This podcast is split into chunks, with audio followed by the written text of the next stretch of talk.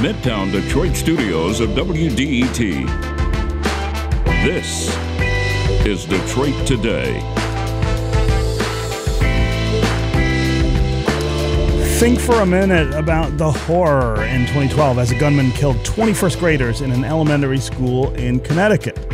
There are actually people who have said that didn't happen, that it was fabricated. Why do they believe something so hurtful and so obviously false? Today, we're going to talk with author Elizabeth Williamson, whose new book dives into the conspiracy theories that surround Sandy Hook and why they've been so hard to dispel. That's next on Detroit Today. But first, the news from NPR.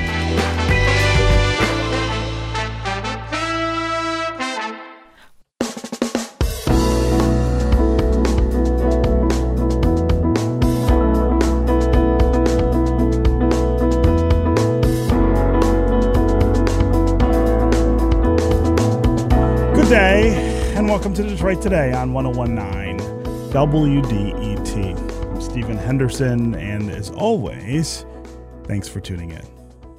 Disinformation is everywhere these days. Open your computer and log into Facebook, and you could immediately be lost in a world of unverified facts orbiting the news of our politics and culture. And of course, that's true across social media platforms like Twitter, like YouTube, TikTok, they all are saturated with things that just aren't true.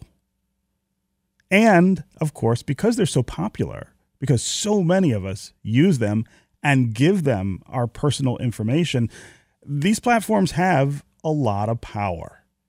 A lot of power. Now, that power is supposed to come with some responsibility.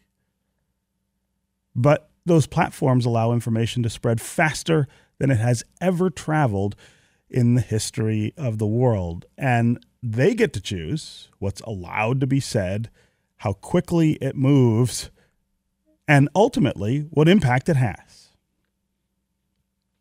In 2012, a gunman walked into Sandy Hook Elementary School in Connecticut and killed 20 first graders and six educators. That's true. The violence was brutal and traumatic. But what came next was really remarkable and was something that probably couldn't have happened 10, 20 years before this.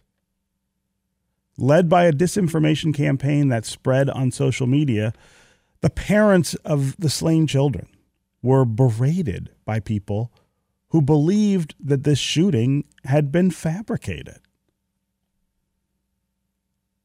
Those beraters were led by a man named Alex Jones, who's a fairly famous conspiracy theorist and is now being sued for defamation by some of those Sandy Hook parents. But even if Jones is ultimately brought to justice, the problem here won't go away. The problem of disinformation and conspiracy theories quickly becoming mainstream on social media platforms, it, it's something that's here and something that we will be dealing with for a really long time. That's where we want to begin the conversation today with this idea of how quickly and how damagingly false information spreads about all kinds of things that happen in our news, in our culture, in our politics. And to talk about it, we've got a really great guest. Elizabeth Williamson is the author of Sandy Hook, an American tragedy and the battle for truth. Elizabeth, welcome to Detroit Today. Stephen, thank you for having me here. So, I want to start by going back to reminding listeners what happened at Sandy Hook. How did so many children end up being killed in their own classrooms at an elementary school? So on December 14th, 2012, um, a gunman who lived very nearby Sandy Hook Elementary School in Newtown, Connecticut, um, entered the school um, with carrying multiple weapons, including uh, an AR-15, and um, and brutally killed, um, as you just said, 20 first graders and six educators. And how did you get started trading the life of Leonard Posner, who's the mm-hmm. father of one of the children who was slain at Sandy Hook? And then how did you come to track that to these conspiracy theories that have followed this shooting? Just haunting it. And I mean, I feel like it's uh, almost like an image of the Grim Reaper that is following these parents around uh, making it impossible for them to have any closure about this or certainly uh, to move on in their lives. Yeah, it's a significant additional trauma in addition to the, the terrible trauma that they suffered in 2012. Um, so I first got to know Lenny Posner, who is the father of Noah Posner, um, who was the youngest Sandy Hook victim, in the middle of 2018 after he and Veronique De La Rosa, who is Noah's mother, filed a defamation suit against Alex Jones, the InfoWars broadcaster and conspiracy theorist. Um, this was not until 2018, so six years nearly after the shooting. Um, he was joined in that suit by Neil Heslin and Scarlett Lewis, who are the parents of Jesse Lewis, another first grader who was killed. Um, and they were swiftly joined by the families of eight other victims who sued Jones for defamation in Connecticut. So, altogether, there were four defamation suits. Um, so Lenny Posner was really at the forefront of pushing back against these conspiracy theorists who claimed that Sandy Hook hadn't happened, that it was um, what was called a false flag operation, which is um, a staged event set up by the federal government as a pretext, in his belief, to confiscate Americans' firearms. This, of course, was false. Um, and spreading this to tens of millions of people on his InfoWars network, which is 100 radio stations plus an online show. And at that time, a significant social media presence as well, resulted in years of torment of these families. People followed them, they called them liars, they accused them of staging this event and profiting from it. Um, they people came to Newtown. They followed the family members. They dug through their trash. They appeared at their homes. They confronted them on the street, not only in Newtown, sometimes thousands of miles away, because they recognized them from Alex Jones's show. Um, where he called out individual parents by names, saying or by by their names, saying that they were actors in this plot. Um, so by six years of of this, um, the families had had enough and they sued Jones. Um, but what I did learn, you know, I initially thought that this was an interesting test of the First Amendment's um, ability to protect, as these conspiracy theorists, Alex Jones and others, frequently claim that they have First Amendment protection. The right of free speech protects them when they spread this material online, these falsehoods that are so damaging to the family members. But what I quickly found out was that Sandy Hook is a foundational story about how false narratives and misinformation have gained traction in our society. Hmm. So, from Sandy Hook to Pizzagate to QAnon to Charlottesville to coronavirus myths and the 2020 election lie that brought violence to the Capitol, we're seeing increasing numbers of individuals for ideology or tribalism, or like Alex Jones, for profit, who are willing to deny accepted truth and established science. And one of the things that you're doing, I think, that's really important in this book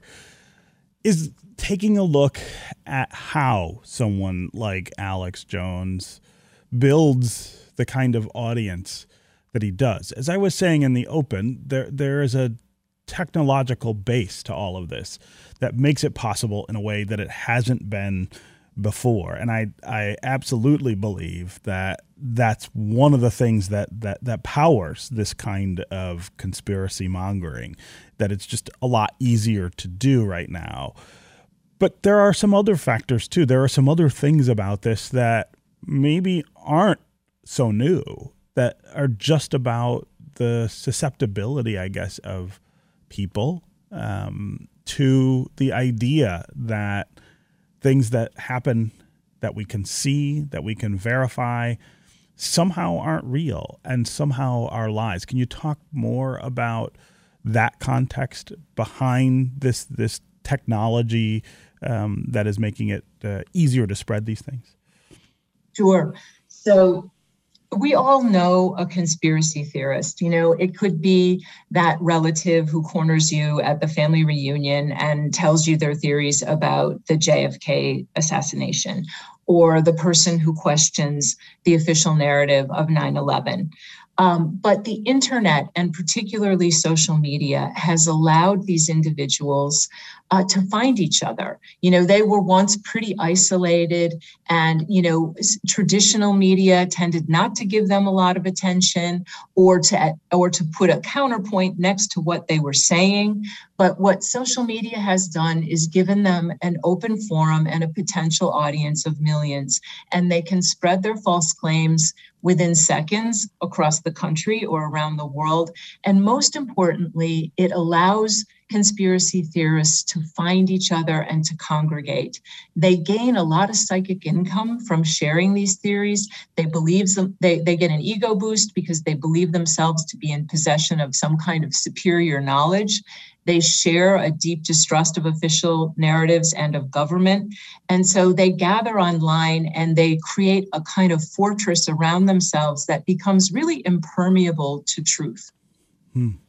And when you say impermeable to truth, boy, that's really a frustrating phrase, right? It, suggests that uh, there isn't a way to, uh, to to to get these folks to to to think about these things in a different way or to accept information um, that's true. Uh, do you do you feel like it is that hopeless? I don't think it's hopeless for one reason, because now we are starting to see, especially with January 6th, we start to see the impact of some of these false narratives and, and you know, these lies around really bedrock democratic institutions like our elections. And I think that that has alarmed people. You could argue not sufficiently, um, particularly when, you know, you still have a significant segment of the far right defending the people who attacked the Capitol. And you have the former president of the United States insisting that the 2020 presidential election was stolen. But at the same time, there's a lot more alarm and some points of bipartisan agreement where people realize that these beasts that have been created by the social media titans need to be reined in in some way so that the powers that they have are used for good. Um, and there are initiatives out there, um, but these are such gigantic platforms now. They've grown exponentially even since Sandy Hook um, that it's a very difficult task to try and find effective ways to more closely govern what spreads on social media. I'm talking with uh, Elizabeth Williamson. Uh, she is a feature writer for the not, the New York Times, uh, a former member of the New York Times editorial board, and author of Sandy Hook, an American tragedy, and the battle for truth. We're talking about what happened 10 years ago in Sandy Hook. Connecticut, uh, when a gunman walked into an elementary school and killed 20 children, uh, 20 first graders, and six educators. Um, uh, we're talking about the massive number and depth of conspiracy theories that uh, were inspired by that tragedy. Um, and why they why they bubbled up, why they were so appealing, uh, and the damage that they did to those families uh, who lost their children in that tragedy. We want to hear from you during this conversation as well. Call and tell us what you make of disinformation and conspiracy theories and how easily they spread today. Do you think this is a big problem in modern American life? Is it tied to the ubiquitousness and uh, and strength of social media? Um, also, give us a sense of what you think is the best way to combat the idea of spreading such lies, having them take on new lives in ways that uh, are threats to people's sanity and privacy. Also, uh, on January 6th of 2021, they were a threat to the republic itself in Washington. Um, what do you think we should be doing to prevent misinformation from spreading and gaining the power that it has? As always, the number here on the phones is 313 577 1019. That's 313 577 1019. You can also go to the WDET Facebook page and put comments there, or go to Twitter and hashtag Detroit Today, and we can try to work you into the conversation uh, that way. Also, give us a call and let us know if you're someone who has been the victim of misinformation or a misinformation uh, campaign. Have you had a hard time getting the truth out about something uh, that happened on social media, for instance? A harder time than you might have before these platforms like Facebook and Twitter and TikTok were so prevalent. Uh, I'd also love to hear from parents about the way in which these platforms and the misinformation on them uh, influences your children. Uh, how concerned are you about uh, your kids believing things that aren't true or being able to sift through the tremendous amount of information to find out what is true and what is not? Again, 313 577 1019 is the number here on the phones. You can also go to social media and put comments there. There's a little irony there, of course, uh, and we'll try to include you in the conversation uh, that way. Um, Elizabeth, before we go to our listeners, uh, I want to go back to uh, Alex Jones in particular and what it was about Sandy Hook that attracted him to talking about it and talking about it in, in a false light. Uh, was this something that was there something about this tragedy that he knew um, would catch on and would uh, would would make him as influential as he was? And and I guess what was it? Why this shooting and not something else? Sure. So Sandy Hook was such a horrific event um, that people on both sides of the gun legislation debate in this country viewed it as a watershed uh, tragedy. They knew that in the aftermath of Sandy Hook and the killing of so many young children, um, so horrifically, so young, would spark a very heated debate in this country over new gun legislation. Alex Jones has been traditionally a pro Second Amendment, anti gun legislation individual. He sees himself as a kind of white Christian nationalist. Um, so when he was, you know, I listened to his broadcast on the day of the shooting. He broadcasts every weekday for four hours in the afternoon. And he could see the reports sort of trickling in and the death toll rising. And it became you know, initially he seemed a little reluctant, but callers into his show were sort of pushing him. Alex, tell us that this was a conspiracy theory. Tell us what was happening. Tell us was the government involved, that type of thing. And so by the time the death toll really became known over the course of his show, he was sort of bought in. He was calling this, you know, something spurred by the government. This doesn't sound right, et cetera, et cetera. This is a very convenient thing because, again, you had a lot of people in the debate who were saying, you know, this is going to be the, the event that prompts some proposal or some new gun legislation. And he could see that as well. So it became a kind of tool in his toolkit.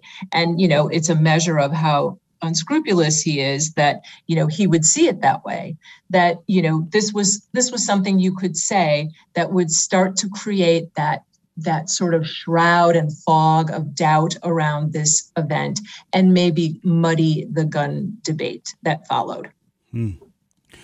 And when when he does this, what is the what is this the, the goal here? I guess is the goal to create a, a, a culture of doubt about this particular incident or is the goal to advance a political agenda? I mean, I think this question of the connection between this kind of conspiracy theory and the various ideologies that exist uh, in our in our country, and the fight between those ideologies is kind of an interesting question.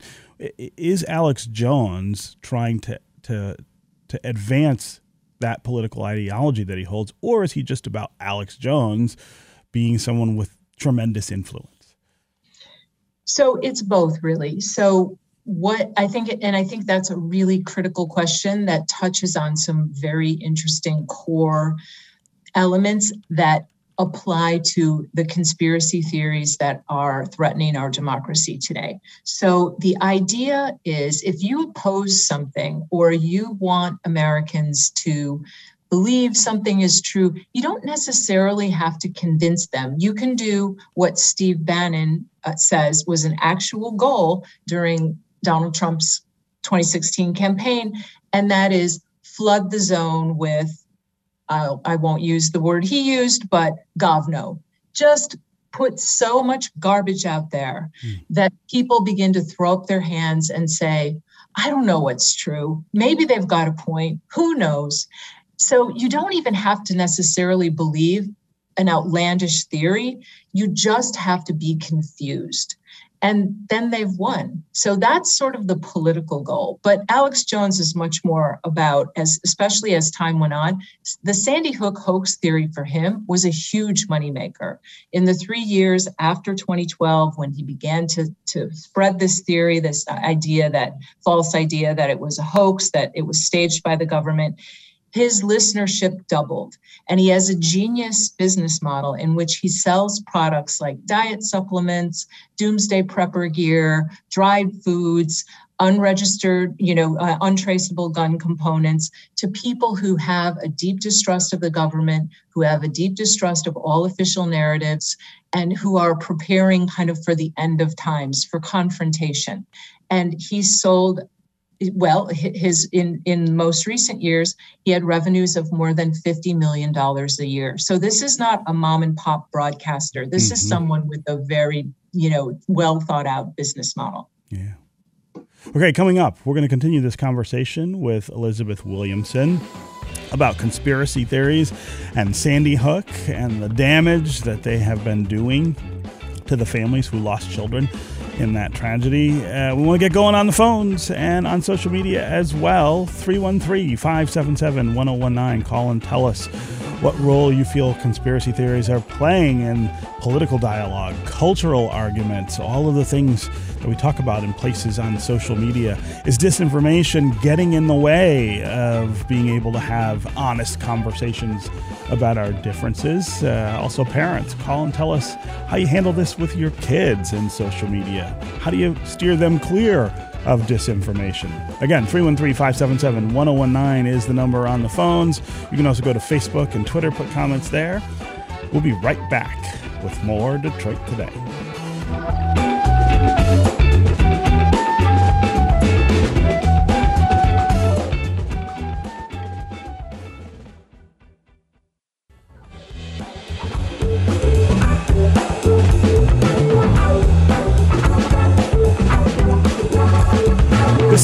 Today on 1019 WDET. I'm Stephen Henderson, and as always, thanks for tuning in. Our guest is Elizabeth Williamson, a feature writer for the New York Times in the paper's Washington Bureau, also a former member of the New York Times editorial board.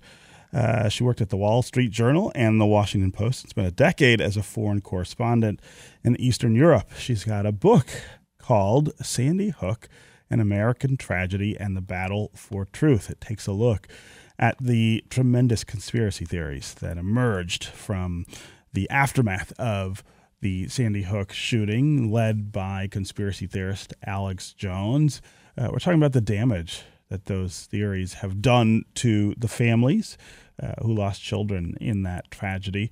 Also, the damage that disinformation generally is doing to our dialogue, to our politics, to our culture. Uh, all of the things that we see that are much more difficult because of these intense campaigns of disinformation. We want to hear from you during the conversation about what role disinformation is playing in your life, making it harder to discern the truth, making it harder to help your children perhaps find the truth. Uh, as always, The number here on the phones is 313 577 1019. That's 313 577 1019. You can also go to Facebook or to Twitter and put comments there, and uh, we'll, we'll work you into the conversation. Uh, Elizabeth, I want to go back to Leonard Posner, who was one of the, the, the parents of a child killed at Sandy Hook, and talk about their lives after the shooting, the lives of other parents like them.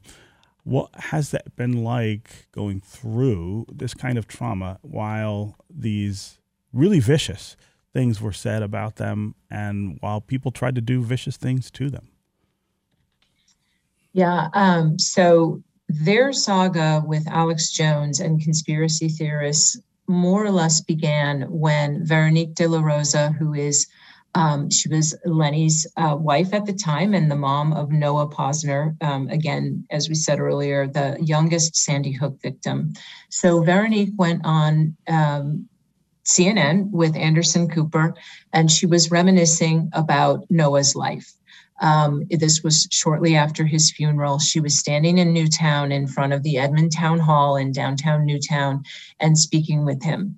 Um, Alex Jones's crew lifted a video of that interview off the internet, and in so doing, they created a glitch in the copy that they made.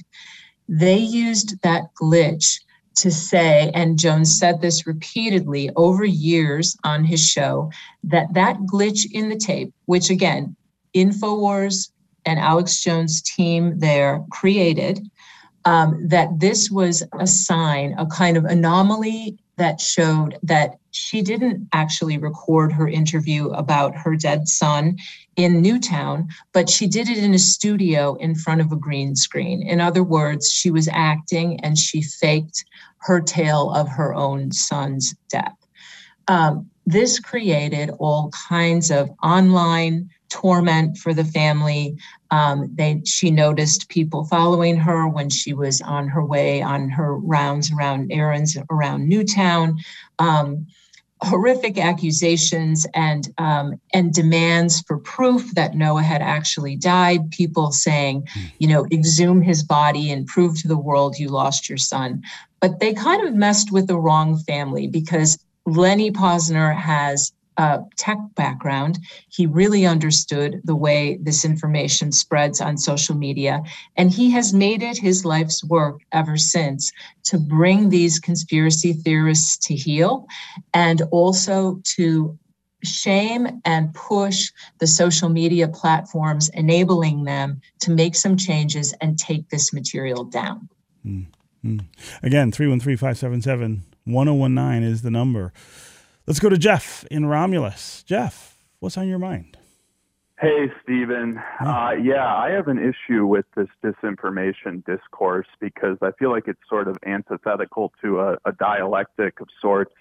You know, you can take a straw man like Jones and Sandy Hook and say, you know, oh, Jones was wrong on Sandy Hook, therefore every conspiracy theorist, which I don't like that term, is wrong about everything. Hmm. Um, I think what we, and, and so what it allows me to do is, let's say, Stephen, you said, I think COVID might have come from a biological lab. Then I would be able to say, oh, he's a far right, crazy conspiracy theorist who watches Alex Jones, and therefore he's wrong. And then we wouldn't have that debate, which needs to be had about the merits of, you know, it being an animal based pathogen hmm. or not. If somebody said, you know, there's no WMDs in Iraq, the the military industrial complex, if that were happening today, would shut them down as misinformation.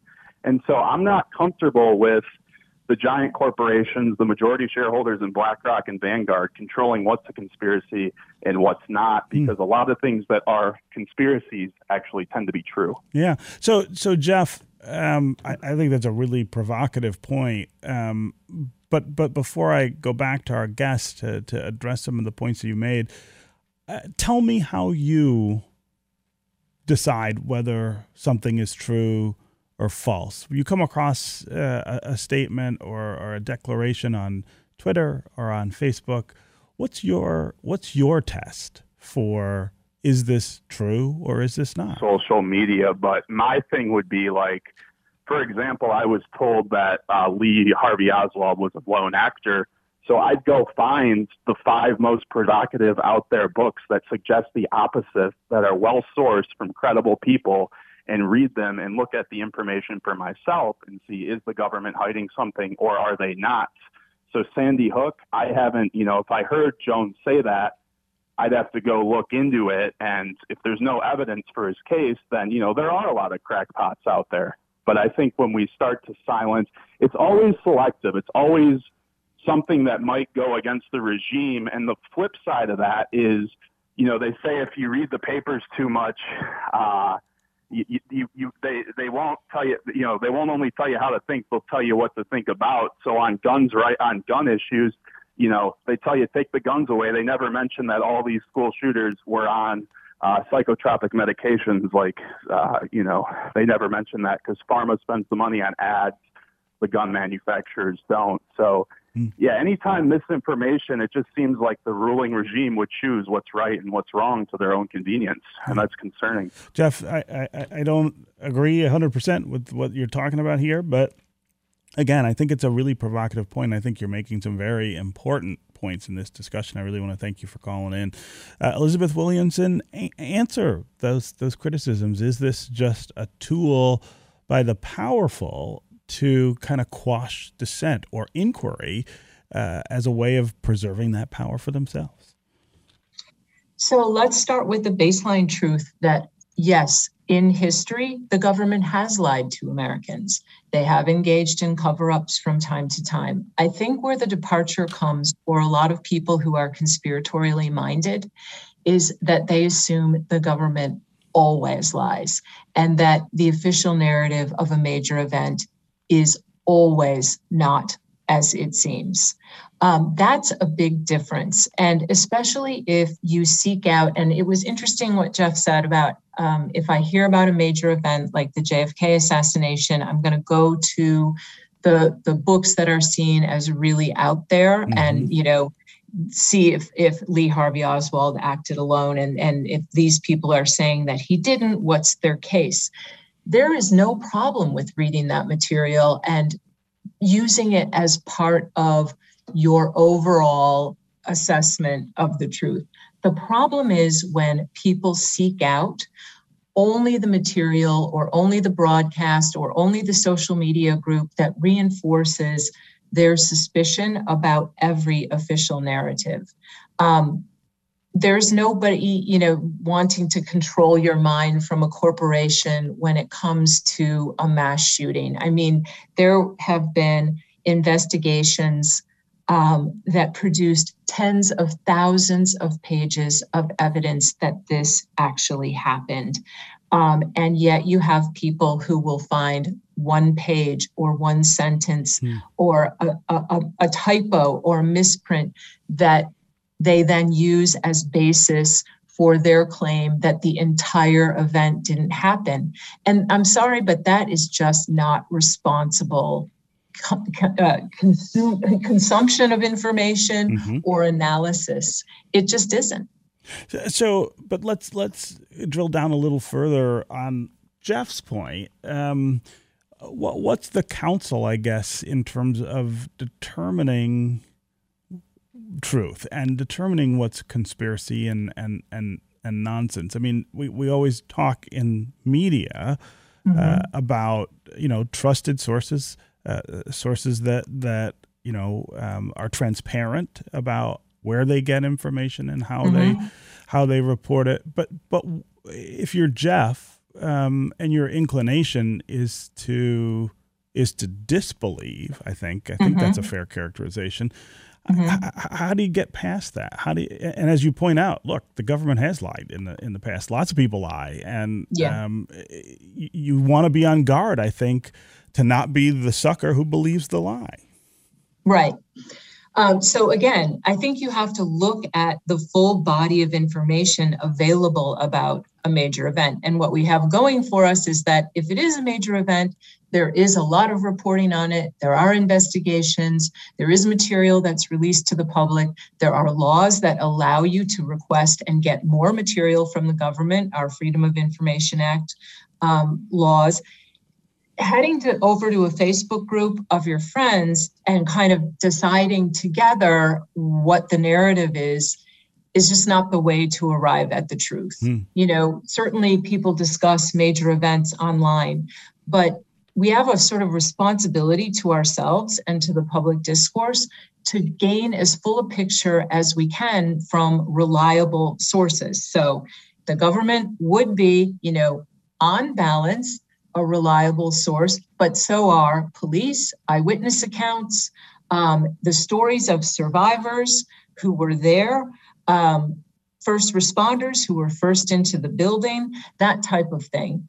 Um, often what happens after these is some of those accounts get ignored in a kind of generalized sense that this wasn't the right narrative that you know oh are they lying i think you you can start from there but what you really have to do is to keep an open mind and not say i'm looking for evidence of the lie but rather i'm looking for evidence about what really happened yeah. and i think that's where you know, sometimes if people have a sort of conspiratorial mindset, I think that's sometimes where they fall short. And with, you know, Sandy Hook, as with the 2020 election, there is an overwhelming body of evidence that these theories are false. But you know, it's hard to give them up because people do get a certain kind of psychic income from sort of saying, I'm the one with superior knowledge. I'm the mm-hmm. one who knows that government lies. But the thing is, if there are no agreed upon arbiters of truth, as one of the Sandy Hook family's lawyers put it to me, if we destroy all, if we distrust all arbiters of truth, then anyone can be an arbiter of truth. And then we're really in trouble. And I think that's what's beginning to happen. People are choosing their own arbiters of truth, and those sources are not always reliable. Hmm.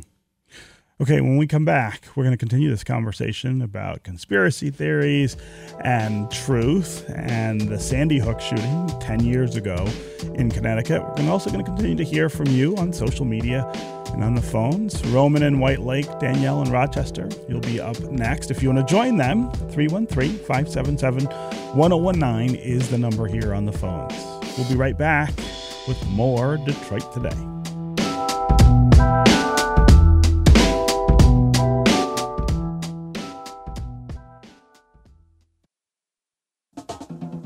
WDET is your connection to what's happening in Detroit. WDET is your place for open dialogue about the issues that impact you. Stay in the know. This is WDET FM, Detroit's NPR station.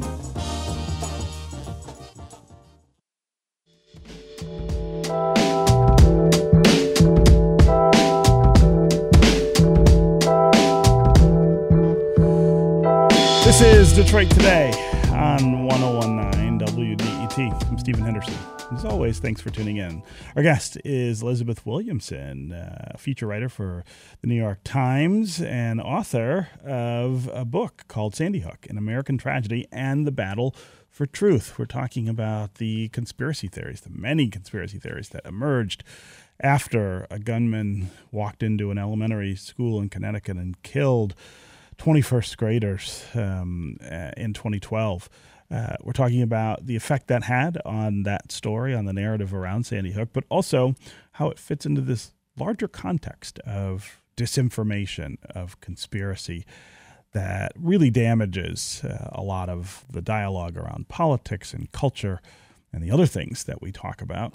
Um, we want to hear from you about how you make sense of all of the disinformation that's out there on social media or on uh, cable news or wherever you get information. How do you sort through it? How do you figure out what's true and what's not? Um, and what do you think of this proliferation, I guess, of uh, disinformation that's out there, the effect that it's having on on all of us. As always, the number here on the phones is 313 577 1019. That's 313 577 1019. You can also go to social media and put comments there.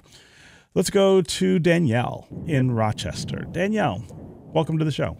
Hi there. Hi. Um, yeah, so I have an experience with uh, disinformation. I have a member of my family, actually my mother, who has uh, unfortunately fallen prey to some of the more extreme misinformation that's out there on the internet and on social media. Um, and it has progressed over the last, oh gosh, since maybe about 2016. So the last few years here. And it's just gotten progressively worse to the point where it's caused a lot of issues within our family. Huh. Uh, Danielle, um, give us a sense of how you have, I guess, responded to that. There are so many people right now, I think, who are at a point of uh, departure, I guess, from from family members because of things that they believe or say, and it feels certainly like it's more intense now than it has been in the past. Can you give us a, a sense of how you have have tried to manage this? That that's absolutely true. I'm actually part of an online uh, support group for people who are, um, you know, in the same situation as me, who have family members who have, you know, fallen prey to this sort of thing. And there's, it seems like over the past few years, there's not much that you can do. Uh-huh. Um, you know, I've tried, we've tried to have discussion. Obviously, that um, can get very terse. Mm-hmm. Um, we've written letters to each other. I even tried to, you know, listen to some of the things that she listens to. I went with her to go see uh, Jordan Peterson speak to try to understand her perspective a little bit. Um, and it, it just, it, it hasn't turned out. And it's unfortunately, it, it just seems like she's gone further and further and further down the rabbit hole as time has progressed. Yeah. And I think that you can't really logic someone out of a position they haven't used logic to get to themselves, right? Because most of these appeals, um, you know, on social media, this disinformation is emotion driven. You know, it, it, it goes based on feelings and um, paranoia or suspicion or fear that people have. So if if that's where their belief system, you know, derives from, then it's very very hard um, to to disroot that. It's almost, you know, unfortunately, it's almost I would say like a cult, Mm. um, where you know the more you kind of try to provide examples. Otherwise, the more they kind of dig their heels in. And I have read research that supports that. So I think at this point, it's, you know, um, there's a term gray rocking where you just try to ignore it a little bit and maintain, you know, what relationship you have. Um, some people, you know, and I do, I would absolutely sympathize with this. Some people, unfortunately, cannot um, cannot bear bear the burden of having a relationship with somebody who has changed so much fundamentally in their moral system and their Right. belief system. Yeah, D- Danielle, really appreciate the call and and the insight there. Elizabeth, what's what's your reaction? Yeah, so for my book, I interviewed a lot of um, family members like Danielle. Um, and this is really a torment uh, for families because it is exceedingly, as Danielle is saying, and the people in her group are saying, this is an exceedingly difficult thing to do. That once someone has attached themselves to a conspiracy theory or theories, it's really hard to talk them out of it because they tend to derive, as we said before, a kind of psychic income from this. They mm-hmm. have companionship in the group of people who share these views. Um, they get a little bit of a boost of, you know, self-esteem. Um, they feel kind of um, part of a community. Um, I would say, you know, one of the things that um, that we're seeing, and you know, Thomas Pynchon wrote about this in Gravity's Rainbow, that there's something comforting, uh, and he said almost religious, if you want, in paranoia, meaning that the opposite of paranoia anti-paranoia means this you know you're not connected to anything. Nothing is connected to anything. Everything is random. And you know that's a condition that many of us cannot bear for long. Um, so the idea that that random things happen i think a lot of people who adhere to these conspiracy theories they're sort of struggling with the reality of a random awful event Hmm. or of more generally you know um, random ways in which their own lives are changing and they're struggling. It's important to note that some of the early people who wanted to believe that sandy hook didn't happen were young moms with children about the same age as the children who were killed. They were kind of just there for anyone. Lenny described it lenny pozner noah's dad um, described it as a form of ptsd you know that they they just couldn't face the idea that this many young children had died in such a brutal way um, but they were quickly dissuaded by facts and then they're left you know with this sort of hardcore knot of conspiracy theorists um, but I think you know the the techniques that Danielle was describing are are somewhat helpful. Um, but it is really difficult once someone grabs onto one of these theories to to sort of persuade them otherwise. Yeah, yeah, Danielle, really great call, and really appreciate you uh, you sharing that that experience with us. It it, it sounds wrenching, and I hope uh, for you that it gets better. Let's go next to Roman in White Lake. Roman, welcome to the show. Yeah, hi. Thank you, Stephen. Thanks uh-huh. for having me on. Um, so I, I felt you raised a very important question earlier. You asked the previous caller, and then you said, "How you know really? How does one discern what is true?" You know, when when somebody comes across a claim in media, how, how do you really think about that? How do you assess? Is it something really that that is you know part of reality, so to speak? And it really got me thinking. And I thought to myself, you know, I'm, I'm approaching this whole scenario trying to approach it like a rational, like a rational person. And I'm, I, I just, for me, uh, like Elizabeth mentioned, arbiter, arbiters of truth, for example. So I just can't get past the idea that, uh, you know, that a, a conspiracy theorist or somebody totally vested in believing that this is, you know, a, a complete fabrication, you know, would could overlook the fact that, you know, that that there's no reporter out there that would that you know that would actually dig into this story and if it really were a false flag if it really was a completely fabricated event you know i mean for me there, there's you know it would just there would have to be reporters out there who would have a tremendous incentive to want to expose this and hmm. would pursue this and would then expose it. it. It just makes no sense to think that you know, the entire media, every single reporter out there is, you know, part of this conspiracy and, you know, willing to cover it up. It just does not make sense yeah. at, at, a very basic level. So, you know, that, that was just, um, yeah, Roman, that, was, that was my thought on that. It's a great point, And as somebody who spent decades in uh, American newsrooms, I can say, you know, we used to sit around and talk about how how absurd it seemed to to think that this you know chaotic and often um, uh, very uh, frenetic process could be subject to a conspiracy because it is so disruptive uh, in its in its essence. Uh, you know, just doing the job. But but Elizabeth, uh, his call does get at this idea of the deep skepticism that people have about not just the media uh, but but other kinds of authority at this point, and that um, that it is easier, I think, right now to believe that uh, everyone in the media is going along with with uh, the narrative that they've been told, or to, or that people in government are are all motivated to to hide the truth from Americans. Yeah, and I think here I think you have to look at, you know, this is where we all have to be individually responsible in the way we consume information about major events, whether it's the 2020 election, the 2016 election, coronavirus, or mass shootings. The good news is there is a lot of coverage of those issues from many varied sources. And so you, it is really up to each of us to look at the preponderance of evidence one way or the other.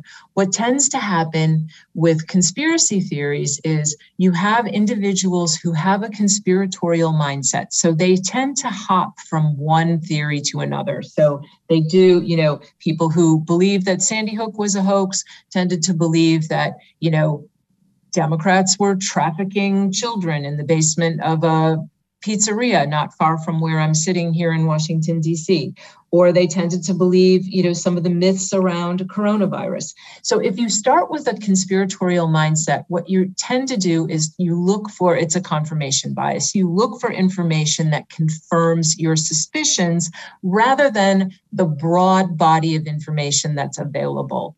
And that is the the the start you know the sort of first step down the rabbit hole because you can dig forever for anomalies or small things and kind of ignore the forest for the trees when you mm. do that.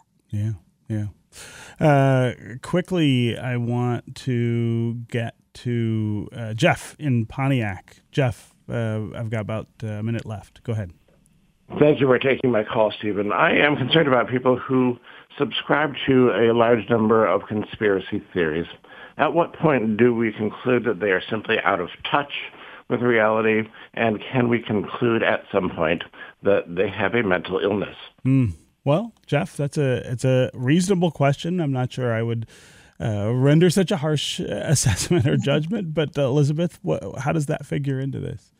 So I say in my book that if we put this down to mental illness, that makes us sort of lazy thinkers ourselves. Mm. Um, and I'm not, you know, that's not a knock on the caller, of course. It's it's that, you know, that is a temptation to say that this is a form of mental illness rather than a form of mass delusion, which is supported and enabled by an information infrastructure which is badly flawed. You know, that that the enraging content, and often that is conspiratorial in nature, gets elevated by these social media company algorithms so that if you believe in one conspiracy theory, suddenly your timeline or your news feed is flooded with similar material. So you start to just kind of go to one place in the information universe and sort of dwell there.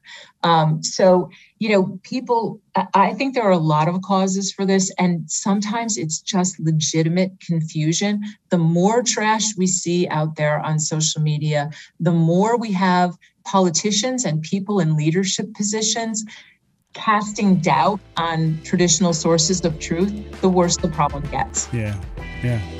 Okay, Elizabeth Williamson, author of Sandy Hook, An American Tragedy and the Battle for Truth. It was really great to have you here with us on Detroit Today. Thanks for joining. Thank you. It's going to do it for us today. Come back tomorrow when we're going to talk with a scholar about why he believes Democrats should focus on local politics, often in rural areas, to succeed in future elections. This is 1019 WDET FM, Detroit's NPR station, your connection to news, music, and conversation. We'll continue the talking tomorrow.